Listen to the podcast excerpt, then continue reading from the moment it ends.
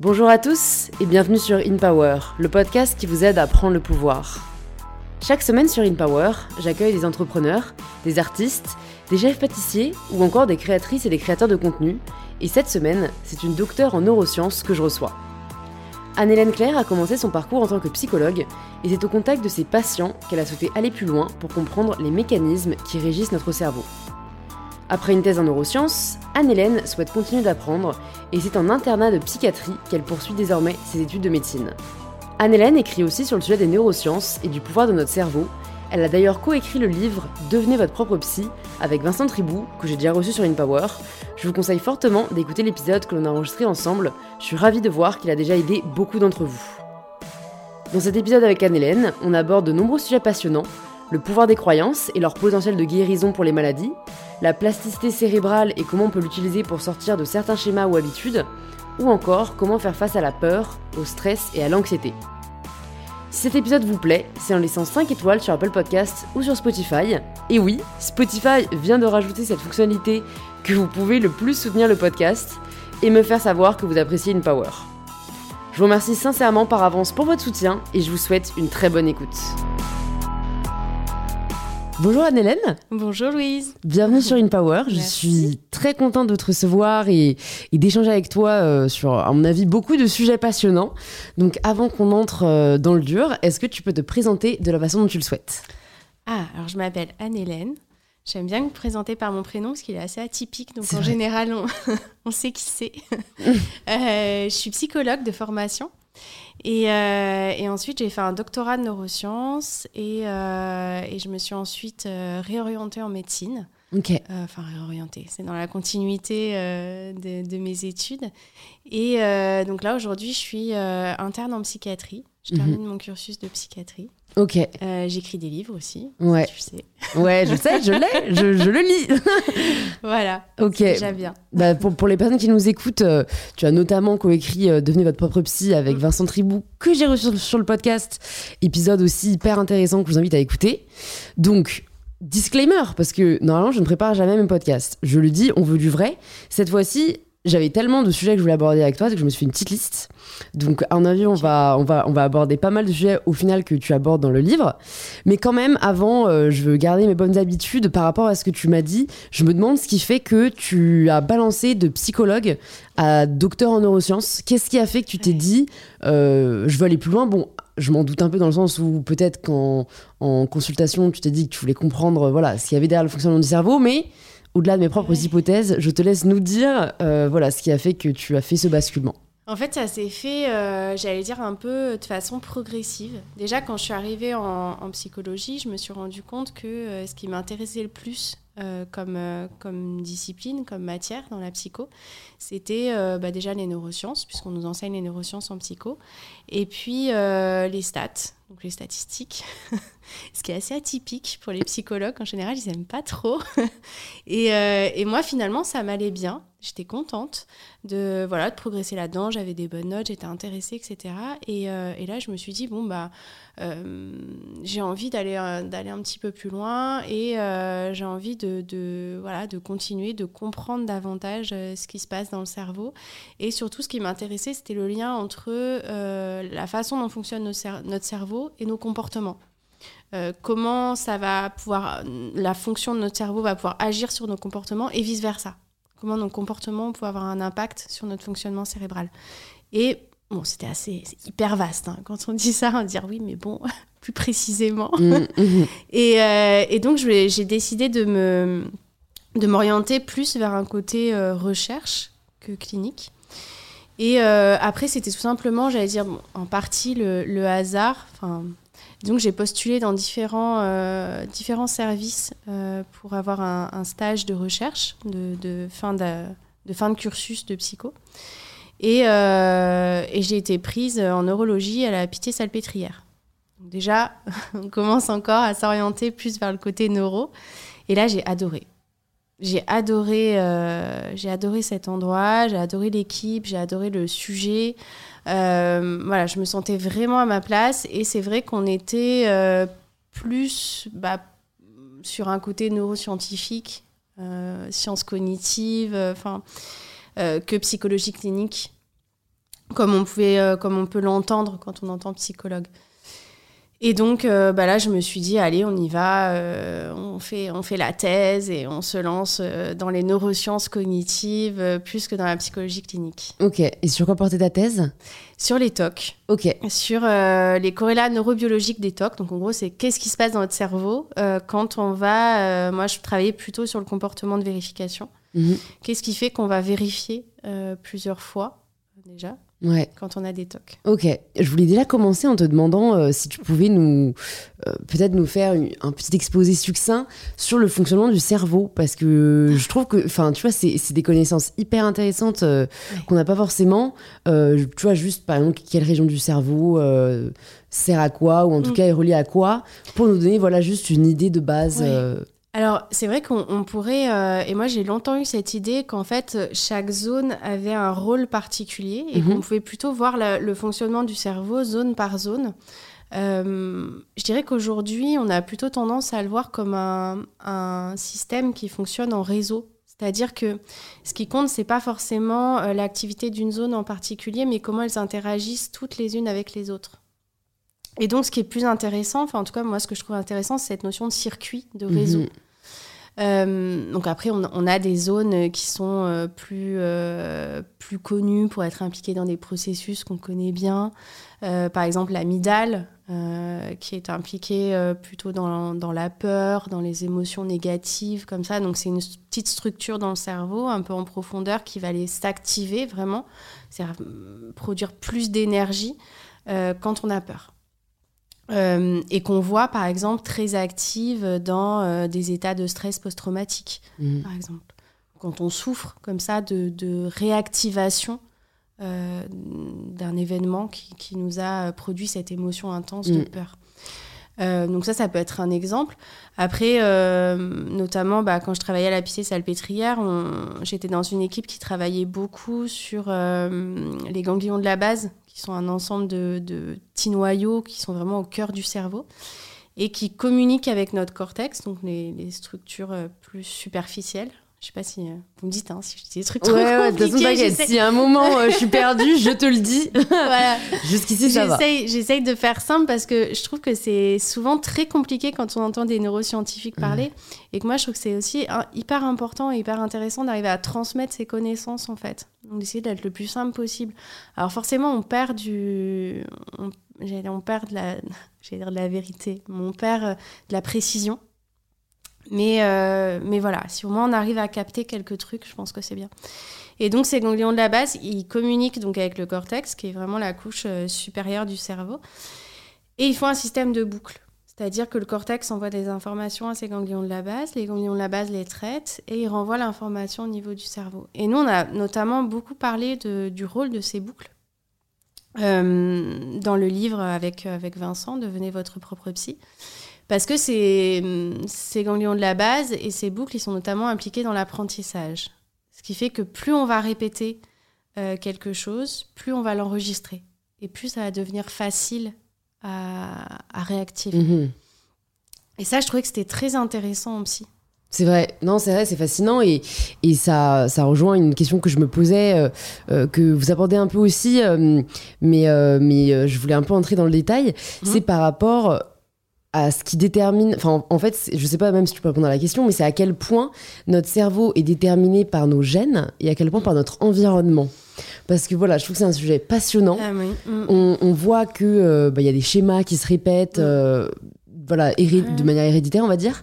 Et d'un autre côté, euh, il y a tout le secteur de l'épigénétique que je trouve fascinant, où on voit qu'en fait, notre environnement peut changer nos gènes. Et voilà, je trouve que c'est un sujet fascinant à explorer. oui, je trouve que c'est hyper intéressant et hyper motivant aussi de se dire, bah ok, il y a une part de génétique, c'est-à-dire que la façon dont moi je pense, dont je fonctionne, dont, dont j'évolue, euh, bah, elle est en partie dictée par euh, l'héritage que j'ai reçu de mes parents, de mes grands-parents, voilà. Et puis il y a un côté aussi où euh, ben, tout n'est pas défini. Ça peut changer. Et, et le fait que les choses peuvent changer, ça dépend aussi de moi. Et ça, je trouve ça hyper, euh, ouais, hyper encourageant. encourageant. totalement, c'est le terme. Hyper encourageant. C'est pas, c'est pas fini. Et, et comment on l'explique euh, le fait que euh, voilà, on peut avoir tel gène à un moment donné et que par notre comportement, ce gène peut changer et quelle est la marche à suivre, entre guillemets, si je puis dire? Alors, je sais pas hein, quel exemple de gène on peut prendre, mais euh, est-ce que c'est quelque chose que tu as étudié ou est-ce que tu auras un exemple qui viendrait en mm. tête pour expliquer juste le mécanisme? À l'œuvre alors moi j'ai pas fait de j'ai pas fait de génétique mais enfin à part à la fac où euh, on t'apprend la base de la génétique euh, en psycho ou en médecine après pour moi enfin c'est quelque chose qui met du temps et je dirais que c'est probablement pas à l'échelle de l'individu, mais à l'échelle de l'évolution de, de l'espèce. Et que, effectivement, nos, nos gènes peuvent être modifiés en fonction de comportements qui sont plus utiles à la survie de l'espèce que d'autres. Mhm. Euh, après, je sais pas, j'allais dire, peu importe que ça se voit, j'en sais rien, hein, peu importe que ça se voit dans nos gènes ou pas, ce qui compte, c'est ce qui, enfin, c'est ce qui se passe dans notre vie. C'est-à-dire qu'on mhm. puisse changer, effectivement. Et que ça, on sait aussi, le fonctionnement de notre cerveau puisse aussi changer. Ouais, ouais, c'est sûr, c'est sûr. Je, je, sais que j'ai vu euh, des documentaires dernièrement euh, sur euh, le pouvoir des croyances sur les maladies. Et je trouve ça fascinant et, et, je trouve que ça. Enfin, je voulais en discuter aussi avec toi parce que voilà, tu as, l'expertise scientifique et parfois, je trouve qu'il y a des barrières entre certains domaines médicaux. Mais, mais est-ce que c'est aussi quelque chose que tu as observé et qu'est-ce qui explique que des croyances qu'on peut avoir, qu'on peut se répéter. J'ai l'impression, hein, de moi, euh, mon spectre non scientifique, que c'est un peu lié à cette épigénétique où en fait, euh, il y a quand même des personnes qui ont réussi à guérir du cancer, si on prend un cas vraiment mmh. euh, extrême, parce qu'ils se sont convaincus qu'ils étaient guéris ou qu'ils allaient le guérir ou qui mmh. alors en, souvent en changeant leur mode de vie aussi hein, j'ai pas envie de, de, le but n'est pas de promouvoir un voilà des, miracles voilà donc il y a, y a un équilibre à trouver mais je trouve ça assez fascinant comme possibilité. Et je crois même qu'il y a eu un film, je suis là-dessus, parce que ma grand-mère, quand j'avais parlé ma grand-mère, m'a dit ça, elle a vu un film, euh, j'ai pas le nom, euh, je le mettrai dans la barre de description après recherche, mais où euh, c'est inspiré d'une histoire vraie, et je crois que c'est l'histoire d'un homme à qui on diagnostique un cancer en stade assez poussé, et, et, son meilleur ami qui lui va très bien, mais qui du coup, stressé par ce qu'on a détecté à son ami, va faire des des tests à l'hôpital et en fait on échange leur euh, leur bilan quoi. Et en fait il s'avère que du coup il y en a un qui croit qu'il est guéri et l'autre qu'il a le cancer et qu'en fait un an plus tard ou quelques années plus tard c'est en effet ce qui se passe. L'autre est guéri de cancer et l'autre a un cancer. Eh ben alors, je, d'un point de vue biologique, ça, je pourrais pas, je sais pas euh, vraiment ce qui se passe, donc je pourrais pas répondre, euh, voilà, avec ma casquette scientifique. Par contre, d'un point de vue psy, euh, on est très proche de la méthode Coué. C'est-à-dire qu'en fait, euh, je me répète les choses et je m'auto-persuade que quelque chose arrive et finalement, ça finit par arriver. Alors, ça marche très bien en psy. Euh, et, d'ailleurs, il y a. Enfin. ouais, c'est assez intéressant de se dire que, ben, allez, je vais y arriver, il n'y a pas de raison, machin. Il y a une part aussi de, de motivation, d'auto-persuasion, enfin, qui ça marche très bien. Euh, alors pas toujours, hein, mais euh, pas non plus. Euh, non, c'est sûr, il faut pas vendre du rêve, mais voilà, pas toujours. Après, sur les maladies, j'allais dire plus, on dit somatique, mais donc tout ce qui est plus lié au corps, plus qu'à l'esprit. Euh, moi, j'ai un petit peu de réserve, mais bon, ça, c'est mon côté, euh, mon côté euh, peut-être docteur, un peu science dure, un peu tant que ça n'a pas été prouvé, on peut pas dire que ça existe. C'est vrai qu'il y a un côté hyper, quand j'échange avec les scientifiques, c'est souvent comme ça. voilà, et donc du coup, moi, je suis toujours un peu frileuse pour dire ah oui, oui, c'est ça. Oui. Tant qu'il n'y a pas d'études qui a montré que ça marchait. Mm, mm. Donc il n'y a pas de, lien scientifique, on va dire, entre le pouvoir des croyances et le potentiel de guérison. Bah s'il y en a, je les connais pas. Ok. Alors, probablement que ça. Moi, je dirais que ça joue en partie, après que ça suffit pas. Ok. C'est souvent le cas hein, dans, les, euh, dans les pathologies euh, psy aussi, euh, en général. C'est-à-dire qu'il faut un petit peu de plein de choses pour que ça marche. C'est sûr, c'est sûr. Et un accompagnement thérapeutique, dans tous les cas, est toujours bienvenu. Mais c'est vrai que, mm. en tout cas, ce, ce phénomène-là me fascine beaucoup et j'espère qu'il y aura des études scientifiques pour l'étayer et pour donner plus de crédibilité aussi. Je vous ferai une petite revue de la littérature. D'accord, génial. Je mettrai ça dans la barre de description. Et, euh, et, pour revenir à un domaine bah, que, que, tu maîtrises et dont tu parles dans le, dans le livre, le lien entre cerveau et émotion. Euh, voilà, je trouve que c'est très, euh, très intéressant aussi. Est-ce que l'un influe sur l'autre et l'autre influe sur l'un Comment, comment en fait on peut réussir à ne pas se laisser maîtriser par ses émotions Voilà, parce que je pense que c'est un enjeu à l'échelle individuelle et sociétale énorme. Ouais. Alors effectivement, il y a un double, euh, une double communication. C'est-à-dire que la façon dont notre cerveau fonctionne va avoir un impact sur l'expression de nos émotions et euh, en même temps, quand on est dans un état émotionnel donné, certainement que ça influence aussi euh, la façon dont est activé notre cerveau. Et, et, encore une fois, il y a la notion aussi qui est importante de répétition. C'est-à-dire que hum, si je suis triste une fois, euh, je vais probablement pas avoir les mêmes circuits euh, qui s'activent, ou tout du moins pas de façon permanente, que si je suis triste de façon euh, répétée, chronique, et que là, ben, je suis peut-être dans une dépression. voilà. donc là, il y a cette notion de répétition aussi, je pense, qui est importante. Et puis, la deuxième partie de ta question, c'était comment est-ce qu'on peut faire finalement pour... moi, je dirais que la, la, la première chose, c'est d'en être conscient.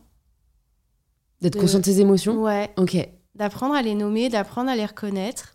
Et pour ça, euh, je te euh, demande direct hein, comment faire quand on n'a pas forcément. Euh, moi, j'ai vraiment remarqué, hein, il y a des gens chez qui c'est seconde nature, qui arrivent vraiment à écouter leur corps, leurs émotions très facilement, et d'autres qui, qui on, les ont oubliés presque en fait. Ouais, qui les ont oubliés, ou je pense qu'il y a, enfin, il y a aussi un, peut-être un côté un peu déni. Hein. Parfois, c'est euh, quand on a des émotions négatives, euh, bah, c'est, c'est pas forcément facile. Mhm. Euh, et, le fait de se dire non, mais ça va, je sens rien, je, il se passe rien. Tu vois, je fais ça avec mes Elle ferme les yeux. oui, Vous pouvez le voir sur YouTube. c'est vrai qu'on se met vraiment, on se ferme les yeux, on se, on se protège, on se cache. donc il y a une utilité aussi à ça, hein. mais qui marche sur le court terme certainement. Parce que oui, c'est, alors je sais pas si par exemple j'ai peur, euh, je vais me prostrer comme ça, euh, euh, ça peut marcher tout de suite, mais bah, à long terme, ça marche pas très bien. Mhm. Il vaut mieux essayer de se dire, bah oui, j'ai eu peur, il s'est passé quelque chose, il s'est passé quelque chose qui a produit telle émotion en, moi, et essayer de voir, bah maintenant, qu'est-ce que je peux en faire alors, si c'est vraiment très important, que ça, que ça allait vers un syndrome de stress post-traumatique ou des choses comme ça, on va le travailler avec un psy. Euh, et ça peut être, euh, j'allais dire aussi dans la, dans la vie quotidienne, nous apprendre à, à du coup mieux nous adapter. Peut-être que voilà, j'ai eu peur et donc j'ai adopté tel comportement. Mais finalement, ce comportement, bah, sur le moment, oui, c'est ce qui m'a semblé le plus économique, entre guillemets, le plus facile. Mmh. Mais à long terme, bah, ça a eu euh, telle conséquence, négative ou positive. Et donc, je m'adapte. Mmh. Donc, c'est apprendre de ses réactions aux émotions, en fait. Apprendre de ses réactions et apprendre, euh, oui, de ce qui nous a été bénéfique, et j'allais dire à la fois sur le court terme, mais aussi sur le long terme. On a, on a souvent tendance à oublier ce côté long terme. Ouais. C'est-à-dire que peut-être que certaines fois, nos réactions euh, nous protègent sur un moment donné, mais euh, bah, à long terme, c'est pas très bien. Il mm. faut savoir prendre le recul mm. et, et, faire le point. Tu, tu dis aussi, enfin, vous dites avec Vincent dans le livre, qu'il faut justement, par rapport à ses émotions, apprendre à lâcher prise plutôt qu'à le contrôler. Et euh, ce à quoi euh, je, réponds euh, oui, mais comment? Oui, C'est vraiment le, le, lâcher prise, c'est un terme que je trouve très abstrait. Et, voilà, si tu as des pistes de, de, comment on peut justement apprendre à lâcher prise face à ses émotions plutôt qu'à essayer de les contrôler, quelle serait un peu la marche à suivre? Bah, ça revient un peu, euh, j'allais dire, sur, sur la question précédente. C'est-à-dire que déjà, effectivement, il faut reconnaître ses émotions, se connaître, soi aussi, savoir comment on réagit. Ça, on le fait de plus en plus, euh, j'allais dire, chez, dès le plus jeune âge, hein, avec tous les livres sur apprendre à reconnaître les émotions. Je mhm. Je sais pas si tu as des enfants autour de toi, mais moi, je sais que j'ai des petits neveux et nièces, et mhm. euh, je leur achète souvent des livres sur euh, les émotions. Euh, ah, bah là, tu vois, regarde la tête qui fait le monsieur, à ton avis, il ressent quoi? Ah, bah il est en colère. Ah, bah oui, et toi, quand est-ce que tu as été en colère? Voilà, donc on apprend dès qu'on est petit, finalement, euh, enfin, plus maintenant, peut-être. Ouais, peut-être maintenant, ouais, c'est mm. vrai. À reconnaître ses émotions. Et, à voir les effets qu'elles produisent dans notre corps et effectivement dans notre, dans notre comportement aussi. Donc ça, je dirais que c'est la première chose, apprendre à reconnaître ce qui se passe. et la deuxième, bah, pour lâcher prise, je dirais que c'est chacun a ses techniques. Euh, chacun a ses petites choses. Euh, ça peut être le yoga. Moi, j'aime bien faire du yoga. Mm. Ça peut être de la méditation, euh, ça peut être de la relaxation, ça peut être du sport aussi. Parfois, se défouler. Il y en a qui ont une énergie comme ça. Il faut que ça sorte. Ok, on se défoule, bah, ça fait du bien. Donc, je dirais apprendre à, là encore une fois, à être attentif à ce qu'on ressent et essayer peut-être par essai-erreur ce qui nous convient le mieux. Donc des pistes, euh, ouais, ouais. Enfin, je sais que vous parlez aussi dans le livre d'écriture ou de. Ouais. Mais ça, c'est en fait, c'est extérioriser un peu le lâcher prise. Si- Ouais. Si, je résume un peu ce que tu dis, c'est Ouais. trouver ce qui nous permet d'extérioriser. Euh, L'écriture, ça peut être une bonne chose aussi. Mhm. Euh, moi, je le conseille souvent à mes patients. Euh, on l'a écrit dans le livre. Vincent a donné un très bon exemple avec une de ses patientes. Euh, c'est vraiment se lâcher et dire ce qu'on ressent, mais de façon euh, sans limite. Mm. Voilà. C'est pas euh, ah bah vous m'avez embêté quand vous m'avez dit ça la dernière fois. C'est ouais tu m'as fait chier, t'as été horrible. voilà, ouais, tu m'as sur mis le plus papier. bas terre. Voilà. Et là on écrit et on se défoule. Ok. Donc exercice à, à retenir. Ouais, ça fait du bien. Pour revenir sur, euh, le- enfin parce que tu, tu parlais en effet euh, du côté, enfin je parlais du côté épigénétique et ce dont vous parlez dans le livre c'est plus de plasti- plasticité Oui. cérébrale. Donc cette même idée qu'on peut euh, réussir à réorganiser entre guillemets notre cerveau. Ça, est-ce que c'est aussi par la force de l'habitude Et comment on pourrait le faire euh, dans une démarche euh, consciente? Par exemple, je sais que vous parlez aussi pas mal des, euh, du contrôle, donc des gens hyper contrôlants. Euh, ça me parle, alors je, je suis en rémission d'hyper contrôlance. Mais comment euh, on pourrait réussir si jamais on se dit, voilà, moi pour 2022, je souhaite être moins dans le contrôle? Quel serait, euh, qu'est-ce qu'on pourrait se dire pour réussir à redompter son cerveau? Parce que moi, je vois que c'est des réflexes que j'ai Ouais. euh, de, de contrôlant, quoi. C'est pas, euh, c'est pas quelque chose que j'ai choisi. Ouais. Donc, comment on peut reprendre le pouvoir là-dessus? Et, et voilà, est-ce que c'est aussi apprendre à reconnaître les situations de contrôle Oui, et se dire genre là je reconnais, je ne réagis Ouais. pas? Enfin, Ouais. tu vois, si on veut être en mode ok, je- je- j'utilise cet outil qui est la plasticité, plasticité cérébrale pour devenir le meilleur Ouais. version de moi-même, comment est-ce qu'on ferait? Eh ben, je pense que tu l'as bien dit, c'est-à-dire que dé- déjà, c'est des choses qui sont faites, euh, qu'on fait qu'on se met, quand on se met dans le contrôle, par exemple, ou ça peut être dans une autre situation, hein, une, un autre état d'esprit. On le fait de façon un peu automatique. On s'en rend pas forcément compte. Donc déjà, si on arrive à se dire, oulala, là là, là il y a un souci, je fais trop ça ou je fais pas assez ça, c'est déjà une très bonne chose. Mhm. Quand on reconnaît des schémas. Ah bah ouais.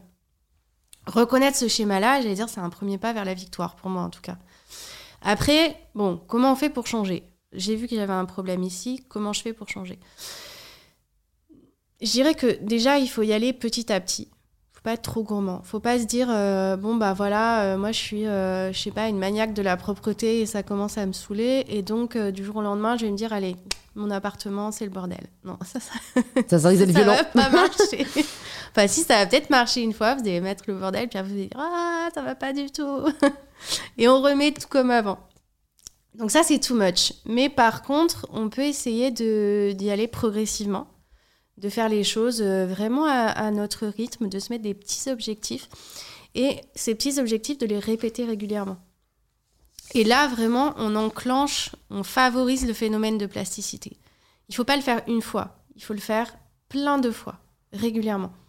Et donc, apprendre à perdre le contrôle, c'est de se dire, bon, là, euh, je sais que par exemple, je sais pas, euh, j'ai... euh, bah, tiens, je vais renverser des trucs.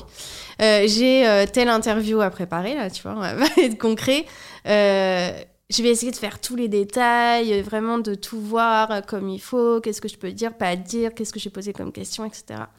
Se dire, bon, je sais que j'ai tendance à être hyper contrôle fric là-dessus, et donc du coup, je vais essayer de me dire, ok, tu prévois certains moments où ce sera pas préparé. Pas tous, mais certains.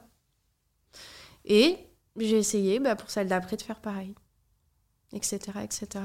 Donc se fixer des petits challenges et. euh, Des petits challenges réalisables mhm. et répétables. Ok, très intéressant. Euh, et pour rester dans le spectre des, des, des émotions et pour ne pas se laisser voilà, euh, dominer par elles, il y a une émotion que je trouve particulièrement euh, euh, fascinante, la peur, parce que je trouve que par rapport à d'autres où on peut euh, plus, par exemple même le stress, on y reviendra, mais on peut plus prendre du recul, Ouais. euh, voilà, lâcher prise et, Ouais. et- et se rassurer.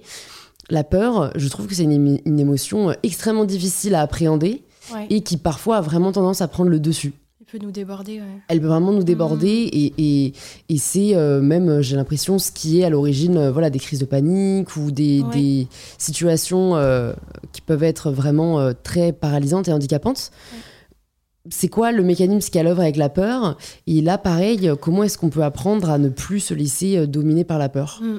Alors, la peur, c'est euh, c'est là encore, c'est notre cerveau émotionnel. On dit ça comme ça hein, dans le livre, on, l'a- on l'a un peu expliqué. C'est encore une fois un raccourci. Donc là, mon, mon esprit scientifique, euh, il, se, ah, il, se, il se hérisse. Mais voilà, je, je pense que c'est utile aussi de parler comme ça.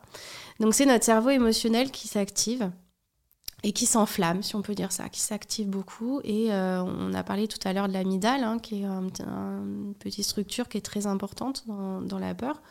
Euh, bah là, effectivement, elle s'active aussi beaucoup. Donc voilà ce qui se passe dans notre cerveau. Et certainement, plein d'autres euh, régions cérébrales qui se mettent en alerte, puisqu'on a parlé de réseau, hein, que le cerveau communiquait beaucoup, enfin les zones du cerveau communiquaient beaucoup entre elles. Probablement des, structures cérébrales qui se mettent en alerte et qui nous disent euh, Ah là là, tu dois combattre, ou tu dois t'enfuir, ou tu dois avoir tel comportement, tu dois voilà, te protéger. Donc, il y a toute une tempête dans notre cerveau qui se met en œuvre et euh, ça va se traduire par nos comportements. Alors, euh, ça peut être, comme on disait, hein, euh, se recroqueviller, euh, partir en courant. euh, voilà. Après, toi, tu parlais plus, euh, je pense peut-être plus d'anxiété. Bah peut-être, ouais, c'est vrai. Quelle est la différence un peu entre... Est-ce que la- l'anxiété n'est pas une forme de peur euh, si, il y a un mix peu entre peur, et stress euh, Ouais, ouais. Il y a un peu de ça, euh, c'est-à-dire, par exemple, euh, je sais pas, euh, j'ai peur de parler en public. Mhm. Euh, donc là, c'est plutôt, euh, nous, ce qu'on appelle en psychiatrie de l'anxiété ou en psychologie de l'angoisse. Euh, pourquoi? Parce que il y a, tout un cortège d'idées qui vont avec. C'est ah bah ah, je vais être ridicule, je vais rougir, je vais bafouiller, tout le monde va se moquer de moi. ou je sais pas, j'ai peur d'aller draguer par exemple, ah bah, je vais me prendre un vent. C'est vrai, on anticipe en fait. Hein. Ouais. Il y a, euh, Montaigne dit qui craint de souffrir souffre déjà ce qu'il craint. Exactement. Très sage, mais très difficile à appliquer. Et ouais, très difficile à appliquer, mais encore une fois, je pense qu'il faut y aller. Euh, il faut y aller, il faut affronter. Et là, euh, dans les exemples que je donnais, peur de parler en public, euh, peur de, de- d'aller draguer, peur, ça peut être plein de choses. hein, peur, je sais pas, d'aller parler à sa mère, lui dire un truc. Maman, j'ai ça à te dire. Mm. ça fait longtemps que je voulais. Mais voilà, bon, bah, ça, c'est. c'est... Bah, faut y aller en fait. faut y aller pas à pas. Là aussi, c'est important, le côté progressif, pas à pas. Euh, sinon, on risque de, bah, on risque de se fracasser, hein, on risque de, de Ouais. se dire, allez, moi j'ai peur de parler en public, par exemple. Bon, c'est, c'est pas vrai, hein, mais on va dire que c'est ça. Euh, et je me dis, euh, allez, c'est bon, là j'en ai marre, euh, je vais euh, me lancer dans une présentation dans un amphithéâtre avec euh, 300 personnes. C'est trop dur. Ouais. C'est Faut pas dur. prendre le temps de parler quand même, forcément, quoi. Bah, peut-être que mon objectif, ce sera ça, mais à long terme, encore une fois. Et, euh, et là, maintenant, ce que je dois faire, c'est me mettre un objectif qui est faisable, réalisable, un petit truc, qui me déstabilise un peu, mais pas trop. Donc, je vais me dire, euh, je sais pas, euh, bah, je vais en profiter euh, pendant une réunion où il y a 5-6 personnes pour prendre la parole. Mhm. Alors que d'habitude, j'évite. Là, je vais me dire, bah non, j'évite pas et je vais aller parler. Donc ça, c'est plutôt euh, l'anxiété, du coup, comme tu disais, c'est Ouais, réussir ça à dompter l'anxiété. euh, Ouais. Et pour les personnes, euh, alors moi je sais pas parce que pour le coup j'ai jamais eu de crise de panique, euh, de crise d'angoisse. Je sais que ça touche Mm. quand même beaucoup de personnes. Ouais. Euh, là j'ai l'impression qu'on peut pas appliquer entre guillemets cette stratégie euh, parce que c'est pas des petites choses à affronter quoi. C'est souvent assez euh, rationnel.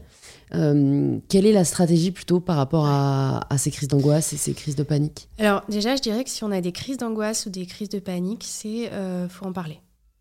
Ça c'est la première chose. En parler à votre médecin généraliste, en parler à un psychiatre, en parler à un psychologue. Vraiment, parce que là, c'est, ça veut dire qu'il y a un, un vrai truc qui va pas quoi. Mhm. Une crise d'angoisse, on peut peut-être le rappeler. euh, c'est pour ceux qui connaissent pas ou qui n'ont jamais vu. Tout à hein. fait. Là, Tout à fait. Décrivons en espérant que ça ne vous arrivera Voilà. pas. Euh, la crise d'angoisse, c'est que, euh, ou l'attaque de panique, à un moment donné, je vais avoir de façon très rapide, c'est vraiment en 30 secondes, c'est même moins de 30 secondes parfois, une très grosse montée d'anxiété. Et parfois qui arrivent alors que rien ne s'est produit euh, de particulier euh, autour de moi. Donc ça, c'est plutôt dans ce qu'on appelle les attaques de panique. C'est-à-dire qu'il n'y a, rien qu'à provoquer ça. Et d'un seul coup, tu vois, voilà, on est tranquille en train de discuter. Et là, je, je sens vraiment une très grosse angoisse avec euh, une tachycardie, donc le cœur qui bat très vite, que je sens dans ma poitrine que ça bat très vite. Je me sens oppressée, j'ai du mal à respirer, je suis peut-être très contractée, peut-être en sueur. Voilà, j'ai tous ces symptômes de l'angoisse qui arrivent. Il y en a même qui décrivent une impression qu'ils allaient mourir. Genre, euh, ah, je me suis dit, c'est bon, j'allais crever. Et d'un seul coup. Donc c'est très flippant. Mm. Euh, parfois, il y a une, raison. Hein. C'est-à-dire là, on est plutôt effectivement sur des crises d'angoisse que des attaques de panique. C'est-à-dire, euh, je sais pas, ben. Euh... Typique, je veux pas aller dans un amphi de 500 personnes. Et là, je me suis dit, juste avant de monter sur l'estrade, mm, non, je mm, peux pas. voilà. Euh, et ce qui est très flippant parfois euh, dans les attaques de panique, c'est ce côté imprévisible. C'est-à-dire que s'il n'y a rien qui a, hum, expliqué ça, et eh ben du coup, ça veut dire que ça peut m'arriver n'importe où. Et là, on a, on a plus l'angoisse, on a l'angoisse de l'angoisse. Ouais. J'ai peur d'avoir peur, quoi. Alors là, ça commence à, dans le cercle vicieux et ça entretient. Donc oui, il faut aller voir quelqu'un. D'accord. C'est tout. Il faut aller. Enfin, parce qu'en avis, la peur de la peur, elle existe dans plein de situations. Si je prends une situation entre guillemets moins grave, hmm. ça résonne. Euh, je crois que j'en ai déjà dû en parler sur un podcast, mais euh, je me souviens d'un jour où j'étais euh, jeune avec ma soeur jumelle, on devait avoir, euh, je sais pas, 8 ans, et j'ai une grande soeur aussi qui a un an et demi de plus. Et elle est arrivée un jour en me disant Oh, c'était horrible aujourd'hui, euh, j'ai fait un exposé, je suis devenue toute rouge. Et, en fait, c'était horrible parce que j'avais peur de rougir, donc j'ai rougi. Ah ouais. Et là, moi, je me suis dit Oh là là, quelle horreur, c'est on a peur de rougir et qu'on rougit. Bah boum, évidemment, qu'est-ce qui m'est arrivé, je sais pas, un mois après? Alors, je suis devenue rouge avant de prendre la parole parce que je me suis dit Imagine, il m'arrive comme Pauline et je viens toute rouge. Et ça a été un cercle vicieux pendant longtemps. Donc, je pense que j'avais peut-être pas besoin de, consulter, mais euh, je sais pas, est-ce qu'il y aurait quelque chose qui aurait pu m'aider à ce moment-là? Et dans ces situations-là où, en effet, on a peur de quelque chose et donc ça devient réalité je pense que, alors c'est euh, super ce que tu décris parce qu'on est vraiment dans l'anticipation anxieuse. C'est-à-dire qu'on anticipe avec de l'anxiété quelque chose qui pourrait euh, survenir, mais qui finalement, au fond, n'a pas vraiment de raison de survenir. Et puis, j'allais dire, même si ça survenait, en, en admettant que tu te retrouves rouge, c'est pas très grave. C'est sûr. Ouais, mais quand t'es jeune, euh, tu. ouais. T'es moins détaché du regard des autres. Alors, je pense que c'est ça qu'il faudrait se dire c'est déjà, bah, qu'est-ce qui pourrait se passer? Au pire, si ça arrivait, qu'est-ce qui pourrait se passer? Ah, ben, euh, je me mettrais à bafouiller ou à devenir rouge, effectivement, devant tout le monde. D'accord? Et qu'est-ce que ça pourrait entraîner pour vous? Qu'est-ce que ça pourrait faire? Bon, bah bah, je sais pas, euh, les gens vont se moquer de moi. Ok, pourquoi ce serait grave qu'on se moque de vous? Qu'est-ce que ça veut dire? Ah, bah du coup, plus personne va m'aimer, etc. Là, on a vraiment le, problème de fond. Alors, ça peut être ça. Hein, ouais, c'est sûr. Euh, souvent, ça revient au problème euh, de manque d'amour, en effet. Oui, peur d'être rejeté, peur. Et donc ça, c'est déjà bien de pouvoir identifier ça. En général, on le fait avec, avec un professionnel hein, quand on peut. Après, on peut le faire aussi soi, identifier vraiment le, le problème. Et puis, je dirais, ben, après, c'est. C'est J'allais dire c'est pareil, non, c'est pas tout le temps pareil, mais là aussi, on est dans un mécanisme anxieux et il euh, bah, faut y aller. Mhm. Et euh, en se disant, bon, bah voilà, écoute, euh, j'y vais. Et puis au pire du pire, je rougis. Et bah, c'est pas grave. Et c'est un, un, peu ce que vous dites aussi à un moment quand vous parliez d'acceptation. Ouais. Je sais plus dans quelle partie c'est, mais vous dites que la solution, c'est plutôt l'acceptation. Et c'est juste que je me dis, euh, il y a certaines personnes qui doivent se dire, oui, c'est quand même plus facile à dire qu'à faire. Comment accepter parfois quand on a l'impression que c'est plus fort que nous euh, mm. bah là encore, si on peut, on essaye de découper en choses euh, plus, enfin, en choses en événements, en petits, petits défis qui sont plus faisables, mhm. plus à notre portée.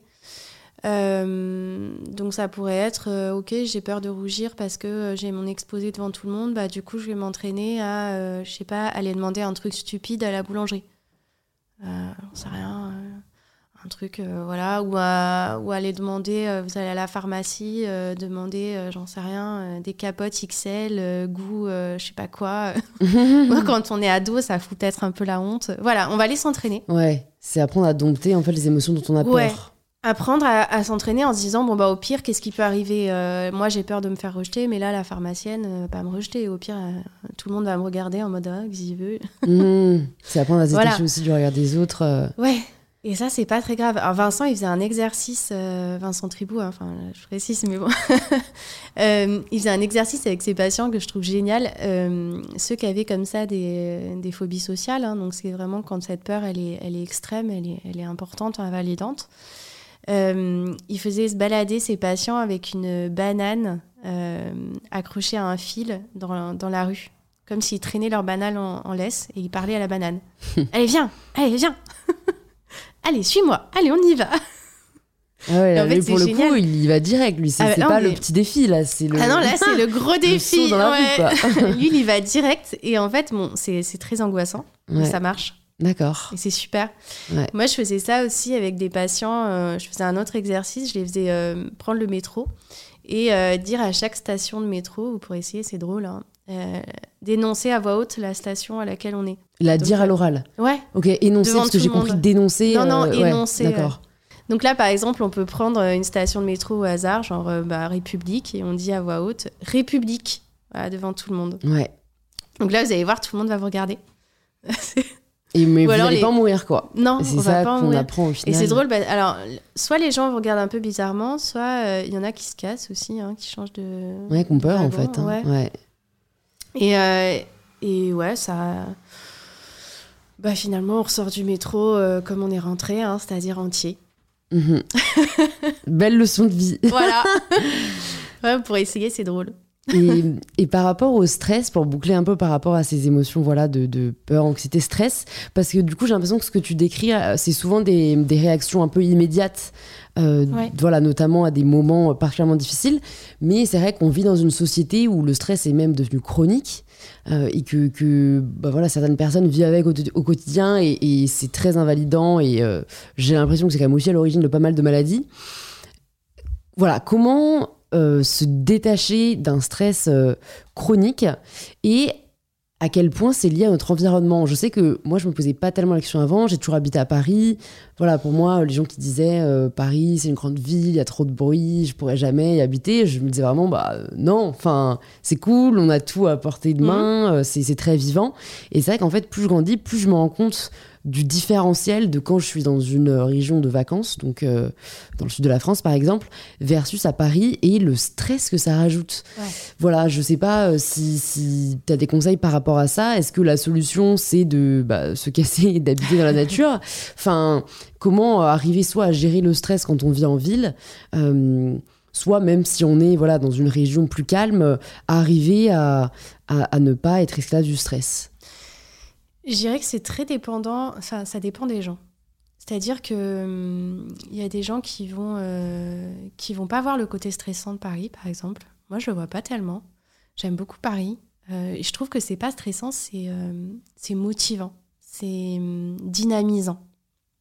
Et donc ça ça me booste. Mhm. Au contraire d'avoir toute cette énergie, d'avoir du monde, d'avoir alors oui, il y a des choses un peu pénibles. On fait la queue le matin à la boulangerie, on fait euh, y a du monde dans les transports, euh, il y, a du bruit aussi. Hein. le bruit, euh, c'est vrai que ça compte. Mais bon, en même temps, voilà, il y a un petit côté habitude, un peu rassurant. J'aime bien m'endormir et entendre un peu de bruit dans la rue, ce qui n'est pas le cas de tout le monde. Hein. C'est-à-dire que donc c'est vraiment personne dépendant. Déjà, il faut, faut, vraiment voir ce qui nous correspond. C'est la première chose. Euh, et c'est pour ça qu'il n'y a pas de, il y a pas de recette euh, du bien-être euh, universelle. Tout à fait. La méditation, on y reviendra, a l'air quand même d'être plutôt universelle. Mais... Alors, bah là, encore pas tout le temps. Ah ouais, d'accord. Moi, j'ai par exemple, les patients qui ont des TOC, moi, je leur déconseille de faire de la méditation au début. D'accord. Parce que la méditation, c'est un moment où on va laisser venir nos pensées. Et quand on a plein de pensées angoissantes qui surgissent malgré nous, mhm. Euh, bah, du coup, c'est le moment où on dit allez, porte ouverte aux angoisses. là, c'est dur. Oui, c'est sûr. Alors, qu'est-ce que tu conseilles à ces patients plutôt? D'aller faire une thérapie. Ça, c'est la première chose. Et, pareil, d'essayer d'affronter les situations de façon progressive. Mais, euh, mais là, la méditation, on est vraiment dans. Euh, on recherche quelque chose aussi, un objectif de bien-être, d'apaisement. Et, euh, et c'est vrai que se dire, bon, bah, je vais rechercher de l'apaisement et qu'en recherchant ça, j'ai plutôt une avalanche d'angoisse qui me tombe dessus, c'est quand même hyper dur. C'est sûr. aussi. C'est sûr. Ouais. Ouais, donc c'est plutôt dans un stade quand on arrive à sortir de. Bah, quand on va bien, comme, euh, comme toi et moi, on va dire, à peu près bien, euh, bah oui, ça marche. Et C'est Mhm. chouette. Et on verra que plus on médite, et plus c'est facile, et plus ça nous apaise. Mais, mais c'est pas toujours le cas. D'accord, c'est intéressant. euh, Je pensais que, parce que j'ai euh, reçu, bah, entre autres, Jonathan Lehmann sur le podcast, euh, qui pour le coup, lui, était pas bien du tout. Et il avait de grosses dépressions. Ouais. Et pourtant, c'est la méditation, il dit qu'il l'a sauvé, quoi. Donc, euh, Ouais. bon, c'est peut-être personne dépendant aussi, là. Mais hein, complètement. euh, ouais. Mais ça, je pense que dans la dépression, c'est pas mal la méditation. Ok. Ça peut. Après, encore une fois, c'est vraiment euh, personne dépendant. C'est qu'il y en a qui vont vous dire non, mais moi, la méditation, je trouve que c'est une perte de temps, j'y arrive pas. Bon, ben, c'est pas grave. Ouais. Et t'as pas étudié les bienfaits ou enfin est-ce que tu es au courant des bienfaits quand même avérés sur le cerveau euh, J'en ai lu pas mal moi c'est pour ça mais je me demande si Ouais, vous je- en neurosciences on en parle. Alors, ou- moi, c'est pas mon sujet. Ouais. Mais, euh, mais je sais qu'il y a des gens qui bossent là-dessus. Donc, il doit y avoir euh, plein de trucs intéressants. Ok. Je pourrais pas vous dire. Ouais ouais mais c'est à creuser. Je recevrais peut-être un expert. Bah pareil je sais que j'en ai parlé avec euh, Céline Lazard récemment que j'ai aussi reçu sur le podcast qui est, euh, qui est une entrepreneuse et qui travaille maintenant euh, enfin qui a remonté une boîte qui s'appelle Résilience et qui aide les patients atteints de cancer et Ouais. voilà avec une approche très médicale mais Ouais. aussi avec une approche holistique et apparemment il y a des études qui prouveraient que euh, 10 minutes de méditation par jour réduit le risque de cancer de manière assez importante alors voilà je mettrai Bah, l'étude dans la description elle me Ouais. l'enverra mais j'ai l'impression que tout ça il est au stress moi c'est ma théorie hein, mais C'est ça. Moi, ça m'étonne pas parce que de toute façon, euh, le stress, de façon globale, euh, ça augmente euh, un certain nombre de maladies, dont les maladies cardiovasculaires qu'on connaît bien. hein. Mhm. Euh, le fait de faire de l'hypertension, d'avoir du diabète, d'a- d'avoir le un risque d'infarctus aussi, tout ça, c'est c'est en partie lié au stress. Donc, euh, ça, faire du sport aussi, ça marche, hein, ça Mm. diminue. hein, Ouais, c'est clair. le- Ouais. Le, stress et donc les maladies euh, plus somatiques, on va dire, Mhm. et les maladies psychiques, bien sûr. ouais Moi, c'est un truc que je conseille vraiment à quasiment tous mes patients. Faites un peu de sport. Mm. Je ne demande pas de faire, euh, de préparer pour le marathon, quoi. Mm. Mais on fait un peu de sport. Surtout que, et ça, euh, je- pareil, hein, tu, tu me dis si c'est pas forcément quelque chose que tu as étudié, mais vu que tu en parles, euh, ça m'intéresse, d'observer euh, le cerveau des athlètes euh, Mm. versus les cerveaux normaux. Parce que pour le coup, euh, enfin en plus, si jamais tu, tu as quand même vachement étudié les TOC, j'ai l'impression que ce sont quand même des personnes obsessionnelles. Eux, ils sont vraiment dans l'obsession de la performance, du résultat, euh, concentrés vraiment sur un objectif. Mais je sais pas s'ils développent peut-être les mêmes euh, zones du cerveau que des personnes atteintes, Ouais. que des personnes atteintes d'obsession, euh, de TOC. euh. Alors, mm, je dirais, euh, il y a des traits communs, comme tu dis, hein, sur, le, sur le plan clinique, c'est sur le plan ce qu'on observe, nous, des comportements et des pensées des gens. Il y a des traits communs, un petit, un petit côté peut-être un peu perfectionniste. Il n'y a pas que les athlètes, hein, enfin, il y en a plein, dans Mhm. plein de métiers où on peut être perfectionniste.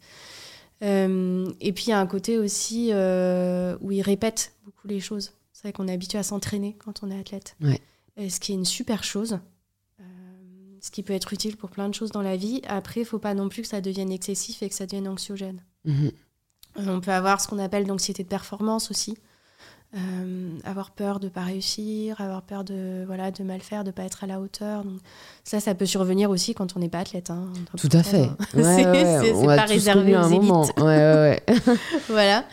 Euh, et alors, ce, qui- ce qui est bien différent, par contre, dans ce que tu soulignais, qui était, un- qui était intéressant, c'est que il y a le côté perfectionniste, il y a le côté euh, où parfois on a des petits rituels, des petites choses qui peuvent euh, un peu nous porter chance, ou voilà, on se dit...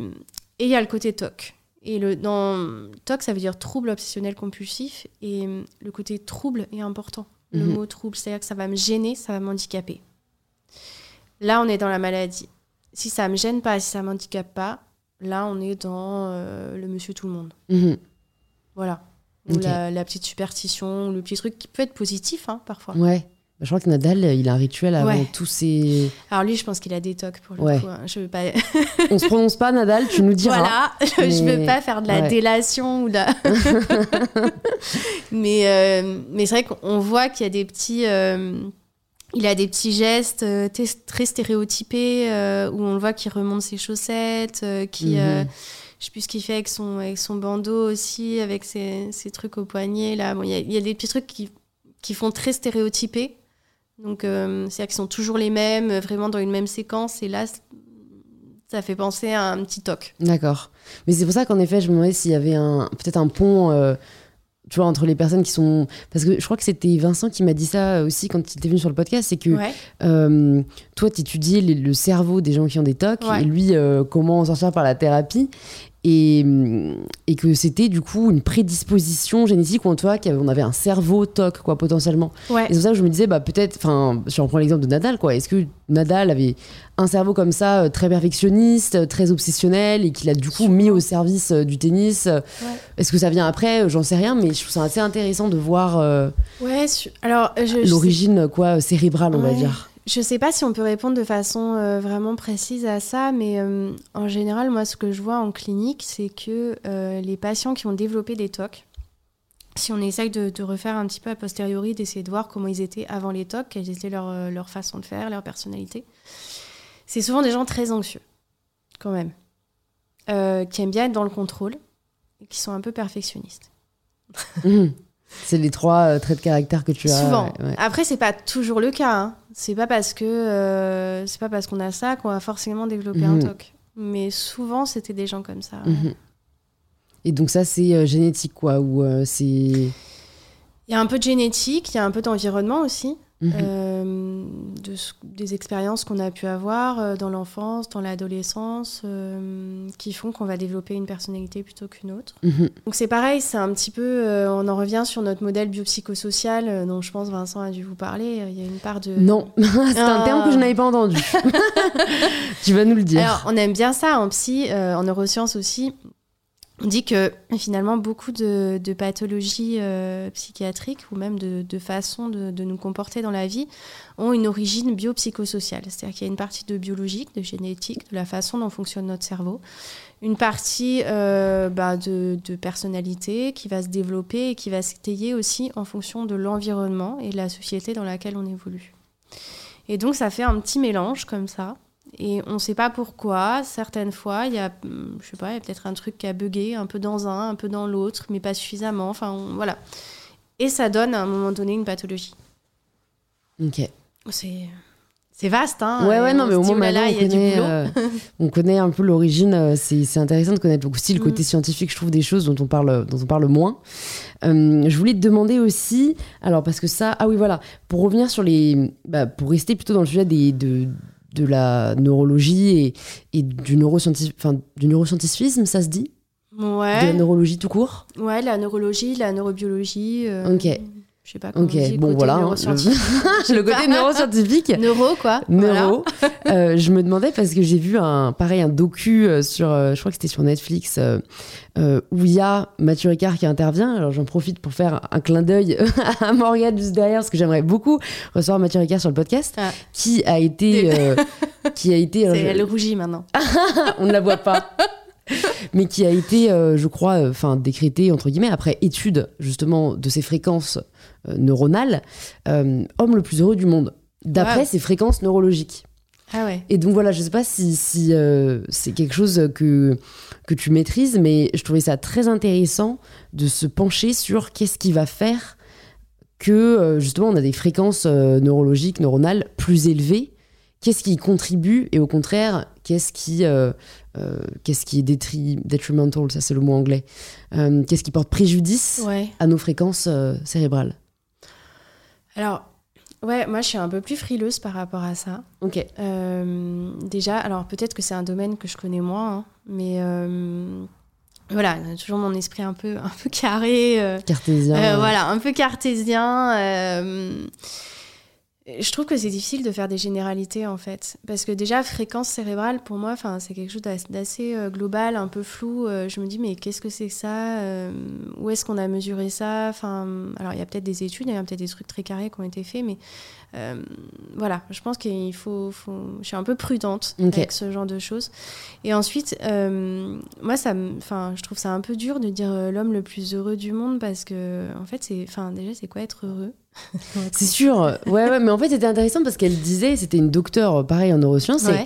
et, elle disait, euh, quand on a, euh, étudié les, les, voilà, les fréquences cérébrales de Mathieu Ricard, on n'avait jamais vu alors, je crois que c'était de tels pics, en fait. Euh, c'était. Euh, alors, vraiment, je ne me connais pas du tout, moi, dans la science derrière, mais apparemment, quand on, quand on met voilà, des, des, des patchs sur notre tête, on arrive à étudier les fréquences euh, cérébrales et lui avait des ondes, alors soit très linéaires, je ne sais pas, hein, ce qui détermine qu'on on est en paix, heureux, ou au contraire, peut-être des grands pics.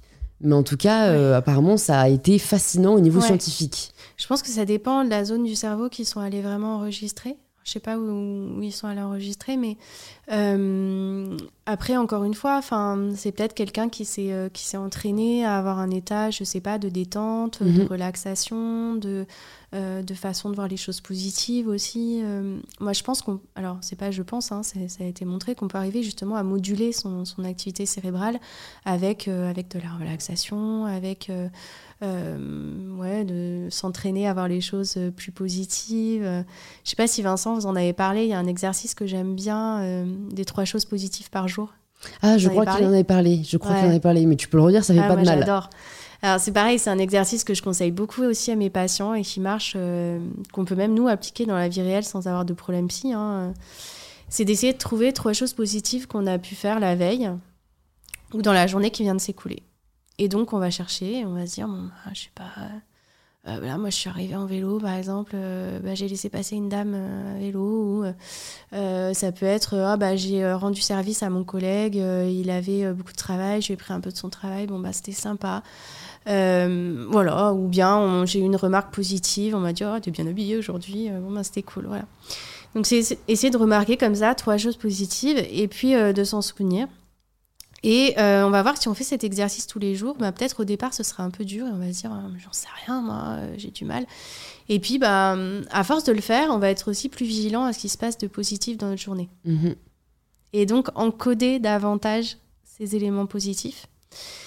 Euh, et on va faire qu'on s'en rappellera mieux aussi. Donc on va y porter plus d'attention. Et ça c'est intéressant parce que souvent on a, alors parfois hein, les bons névrosés que nous sommes, enfin en grande partie, euh, on a cette tendance à euh, plus voir le négatif que le positif. Et donc, si par exemple, je sais pas, euh, moi j'ai un de mes chefs qui m'a dit ah, c'était nul ce que tu as fait là sur ce truc, ah, bah, je vais peut-être ruminer dessus, je vais m'en souvenir, etc. Alors que si on me dit ah, bah, bravo pour ton compte rendu, bravo pour ta prise en charge, sur le moment je vais me dire ah, c'est chouette, puis après je l'aurai oublié. Mhm, c'est vrai.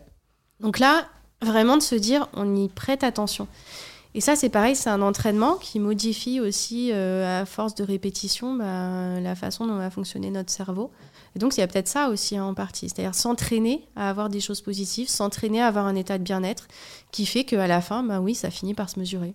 C'est vraiment ce que je retiens, en fait. Euh, devenir votre propre psy, c'est un peu entraîner votre ah cerveau. Quoi. Il y a vraiment cette notion d'entraînement. Entraînez-vous, euh, c'est possible. Mm. On vous explique grosso modo, hein, parce qu'on n'est pas rentré non plus dans les détails, comment ça marche pour que ça vous motive aussi. Mm. C'est hyper important. Moi, je trouve que savoir ce qui se passe, savoir comment ça marche, c'est déjà un pas euh, énorme. Tout à fait, je suis d'accord. C'est rassurant et euh, ça, ça, nous montre le chemin. Euh, ouais, c'est motivant. Ouais. Et vous abordez en plus des questions, enfin au-delà de, du fonctionnement du cerveau et de, de comment travailler peut-être plusieurs névroses ou problèmes psy qu'on peut avoir. J'ai noté aussi qu'il y avait un chapitre que vous abordiez sur les buts dans la vie. Mm. Et je me suis demandé pourquoi vous avez voulu parler de ça. Euh, je crois que c'est euh, clarifier les buts dans la vie et vous donner voilà, quelques exercices. Pourquoi vous avez choisi de faire ça et quel bénéfice ça peut avoir de, de clarifier ses buts dans la vie, de se poser euh, vraiment là-dessus? Ouais, Ça pourrait être anxiogène, tu vois Bah oui, oui, ça peut. ça peut, déjà parce qu'on peut se rendre compte en les clarifiant de se dire, bah, mais moi je suis pas du tout dans le bon endroit. Après, euh, encore une fois, reconnaître ce qui va pas, c'est une première étape pour essayer de changer ensuite. Ouais. Une étape indispensable. Donc, euh, quelque part, si ça va pas, si par exemple, je sais pas, moi je suis stressée au boulot, je suis, euh, j'ai pas envie de me lever le matin, j'ai pas envie d'y aller, je, je suis pas, je suis pas au stade de la dépression où je vais avoir besoin d'aller consulter quelqu'un, mais je sens qu'il y a un truc qui va pas, ou je me sens pas bien. Euh, bah peut-être de se dire, voilà, j'essaye de poser les choses, de me dire qu'est-ce qui est important pour moi. Ce qui est important pour moi, c'est peut-être, je sais pas, euh, passer du temps avec mes amis, euh, la valeur humaine, le quelque chose de bien fait, j'ai besoin de croire en ce que je fais. Et là, se dire, mais oui, mais finalement, c'est pas du tout la boîte dans laquelle je suis. Ouais. C'est une boîte où on pense beaucoup au profit, où on rendement, où euh, voilà, on nous valorise pas si on prend un peu de temps pour parler avec les autres. Enfin, et ça, ça me correspond pas. Et je pense que c'est important de se rendre compte de ça. C'est sûr, ça peut être avant difficile. de se dire je vais changer. Ouais. Ça peut être difficile sur le moment, mais c'est bénéfique à long terme et tu l'as souligné pendant le podcast. euh, Mhm. faut par- parfois penser au long terme aussi, pas juste Mhm. au court terme. Il y a un dernier euh, sujet que je voulais aborder euh, par rapport euh, au problème psy, c'était euh, bah, la question des médicaments. Euh, Ouais. qui sont euh, bah, aujourd'hui euh, de plus en plus controversés, j'ai l'impression, ou alors avant on les prenait plus sans rien dire. Quand, quand on prend en fait, quand est-ce que la thérapie ne suffit pas ou quand est-ce que les exercices euh, à mettre en place ne suffisent pas Et euh, toi, pareil, en tant que, que neuroscientifique, quel bénéfice tu as observé à la prise de médicaments euh, sur le cerveau et, et peut-être aussi quelles contre-indications il y a Ouais. Voilà, on entend beaucoup parler des effets secondaires, donc je Ouais. pense que ça aiderait les gens d'avoir ton avis. Alors, moi, je suis très pour médicaments, déjà. hein. Euh, même avant de faire médecine et euh, avant d'en prescrire moi-même, euh, quand quand je faisais mes thérapies, j'ai jamais freiné un patient à aller prendre un traitement. Au contraire, j'encourageais plutôt. Parce que moi, c'est ce que j'explique à mes patients, je vois ça comme une béquille. Euh, je suis pas en train de, leur dire euh, toute votre vie vous allez marcher avec des béquilles. L'objectif c'est euh, d'essayer de vous aider le mieux possible pour qu'il y ait moins de séquelles possible après et que ce soit le plus confortable pour vous. Si vous êtes fait une entorse ou que vous êtes pété la jambe, je sais pas, euh, vous allez avoir des béquilles, un plâtre peut-être hein, pendant un certain temps, et puis après il va y avoir de la rééducation et on va essayer de se, de se passer progressivement de cette béquille. Le médicament, moi je le vois un peu pareil Mhm. Ça va pas. À un moment donné, ça va tellement pas que là, j'arrive pas à m'en sortir en faisant seulement ma thérapie. Et donc, euh, ou alors je, me dis, c'est parfois ce que je conseille à mes patients, en- je les vois arriver en thérapie et je me dis, on pourrait commencer la thérapie, mais on a plus de risques de se planter que de réussir. Et si on se plante, ça va renforcer une spirale d'échec. Ah bah voilà, j'ai essayé la thérapie et euh, même avec la thérapie, ça marche pas. Bah, je suis vraiment foutue, je suis vraiment nulle, par exemple. Ah, ça va être difficile à récupérer derrière. Ouais.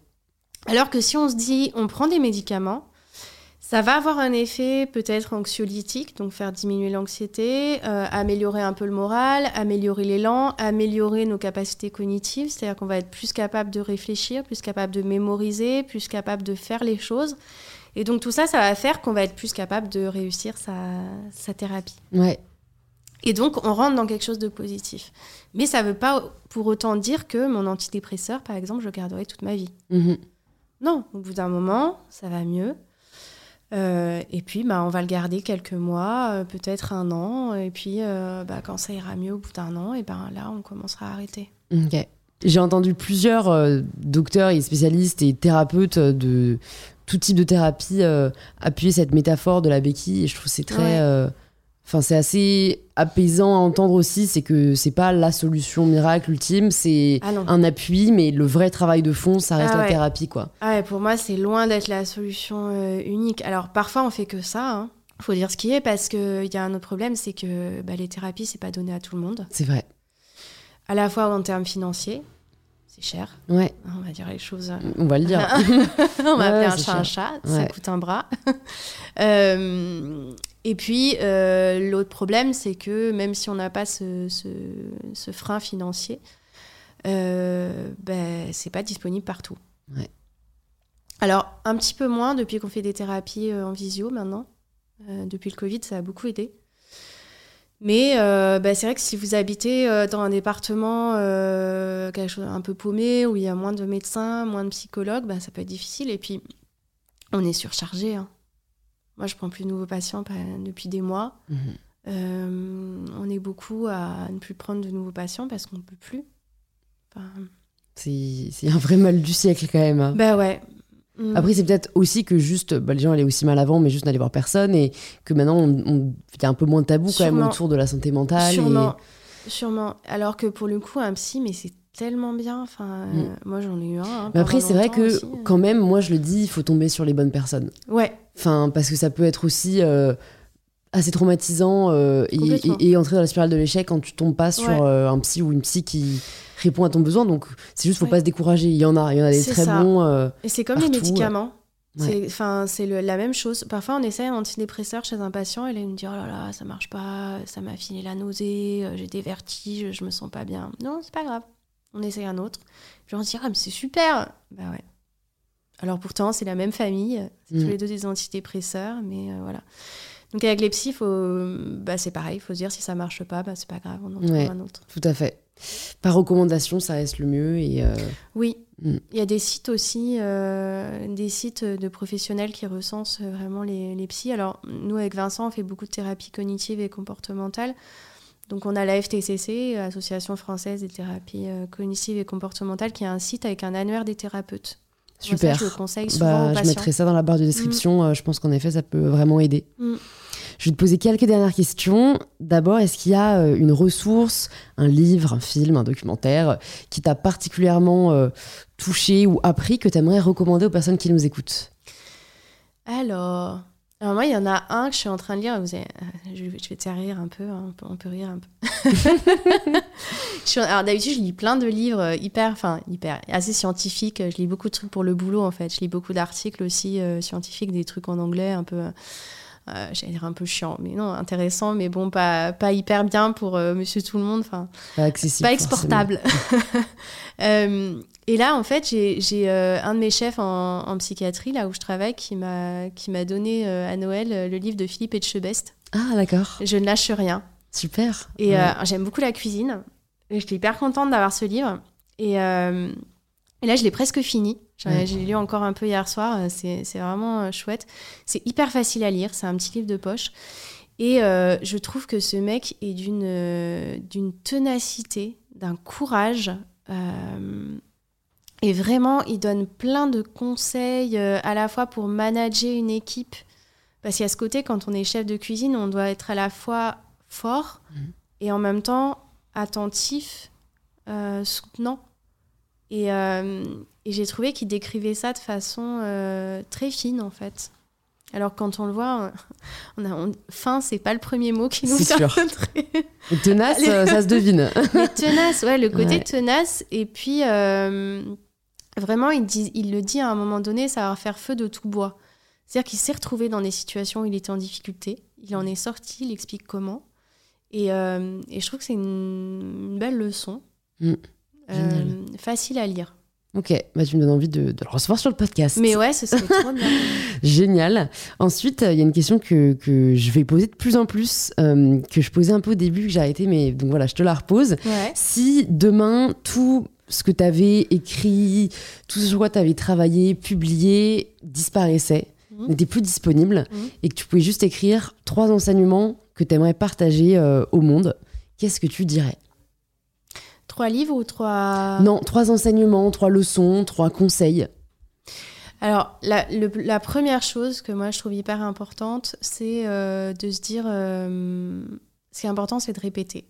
D'y aller doucement, progressivement et de répéter. Ça, c'est très thérapie cognitive et comportementale, mais c'est vraiment quelque chose qui me sert, je trouve, déjà moi, Ouais. personnellement, dans mes études, euh, dans, dans ma vie perso, euh, et puis que j'essaye d'enseigner à mes patients. La deuxième, euh, je dirais, c'est pas grave si on se rétame.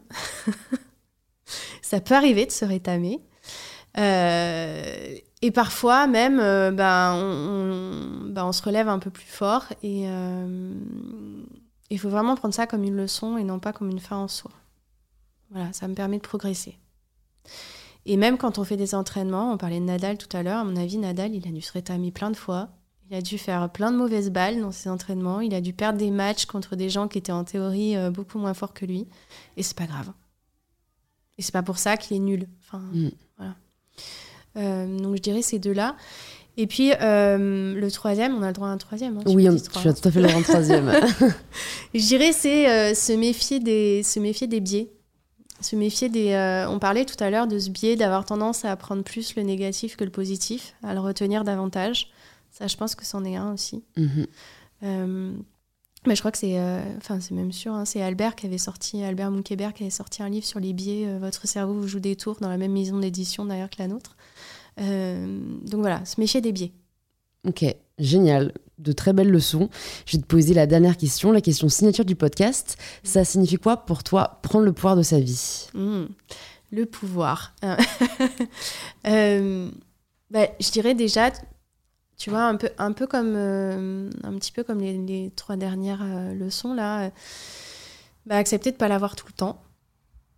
déjà, c'est un gros boulot, hein, c'est une mmh, petite phrase, mais un gros boulot. Accepter de ne pas l'avoir tout le temps et essayer de prendre un petit peu de recul et de, de comprendre ce qui se passe et de ne pas perdre courage, de se dire qu'on peut changer les choses. Super. Merci beaucoup Anne-Hélène pour euh, ce podcast hyper intéressant. De rien. Pour les personnes qui nous écoutent, qui veulent en savoir plus sur toi, sur ce que tu fais, où est-ce que tu veux qu'on les redirige? Euh, Sur ma page LinkedIn. Ok. Anne-Hélène Claire, euh, comme ton nom, j'imagine. Voilà. Et en librairie, pour se procurer, devenez votre propre psy. Si ce n'est pas encore fait depuis le podcast avec Vincent. bah ouais, il faut le faire. Ouais, il est vraiment très bien. Je le recommande. Merci beaucoup, à très vite. Merci Louise. J'espère que cette conversation avec Anne-Hélène vous a plu. Si c'est le cas, vous pouvez nous le faire savoir en partageant un post ou une story sur Instagram en nous taguant @alariedition et @mybetterself pour que l'on puisse le voir et interagir avec vous. Cet épisode est déjà fini, mais heureusement, il y en a beaucoup d'autres disponibles sur InPower. Plus de 180 sont déjà sortis et de nombreux autres sont à venir, donc pensez à vous abonner avant de partir pour ne pas rater le prochain épisode d'InPower.